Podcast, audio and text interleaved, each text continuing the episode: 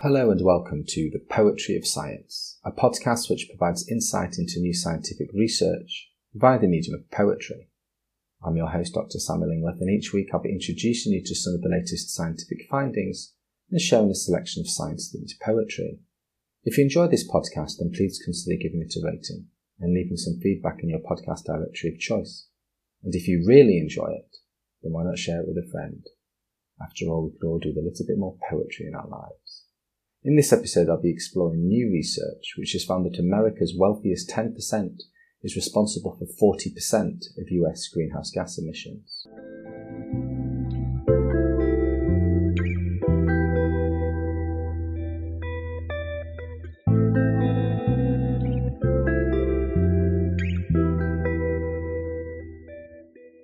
They never asked for this.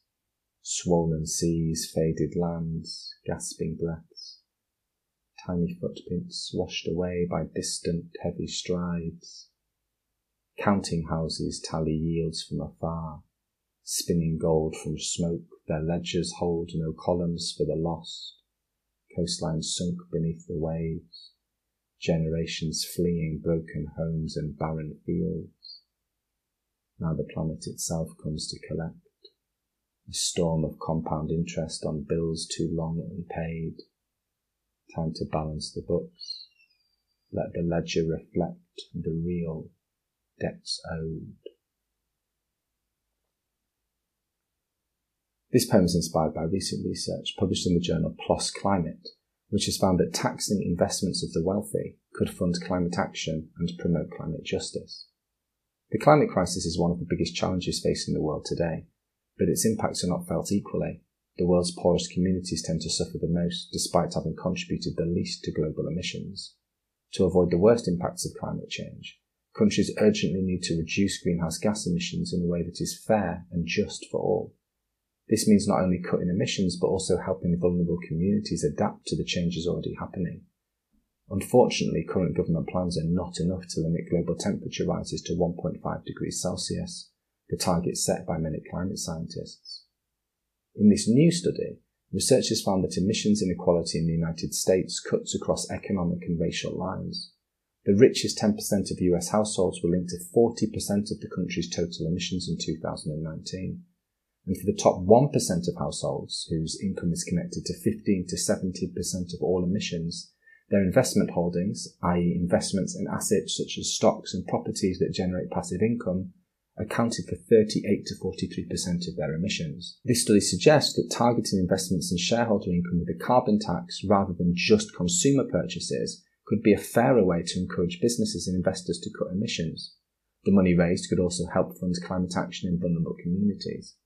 This research further highlights how more action is needed to create a truly just and equitable future for everyone on the planet.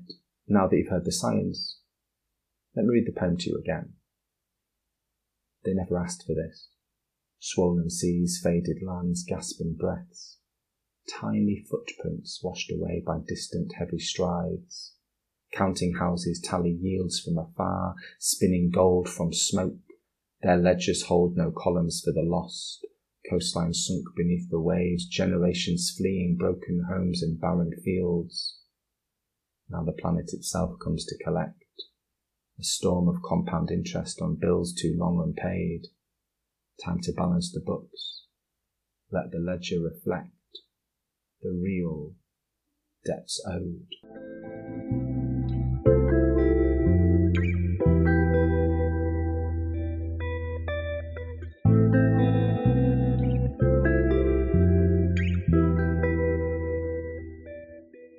In this section of the podcast, I like to share a poem written by another poet on a topic related to the science that has been discussed so far.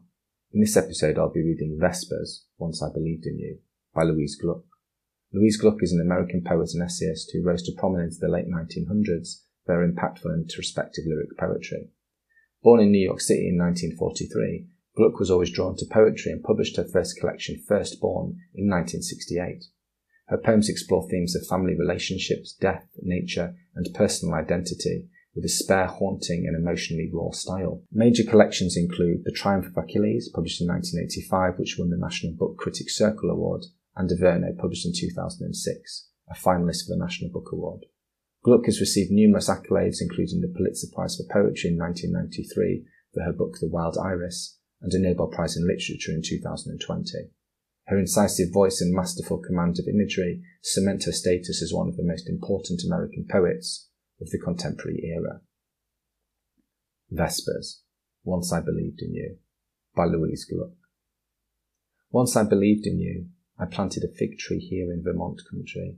Of no summer, it was a test. If the tree lived, it would mean you existed.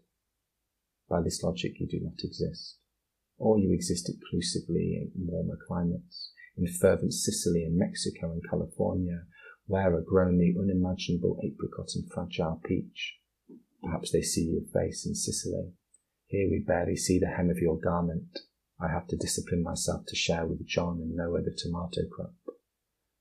If there is justice in some other world, those like myself whom nature forces into lives of abstinence should get the lion's share of all things, all objects of hunger, greed being praise of you and no one praises more intensely than I, with more painfully checked desire, or more deserves to sit at your right hand, if it exists, partaking of the perishable, the immortal fig, which does not travel.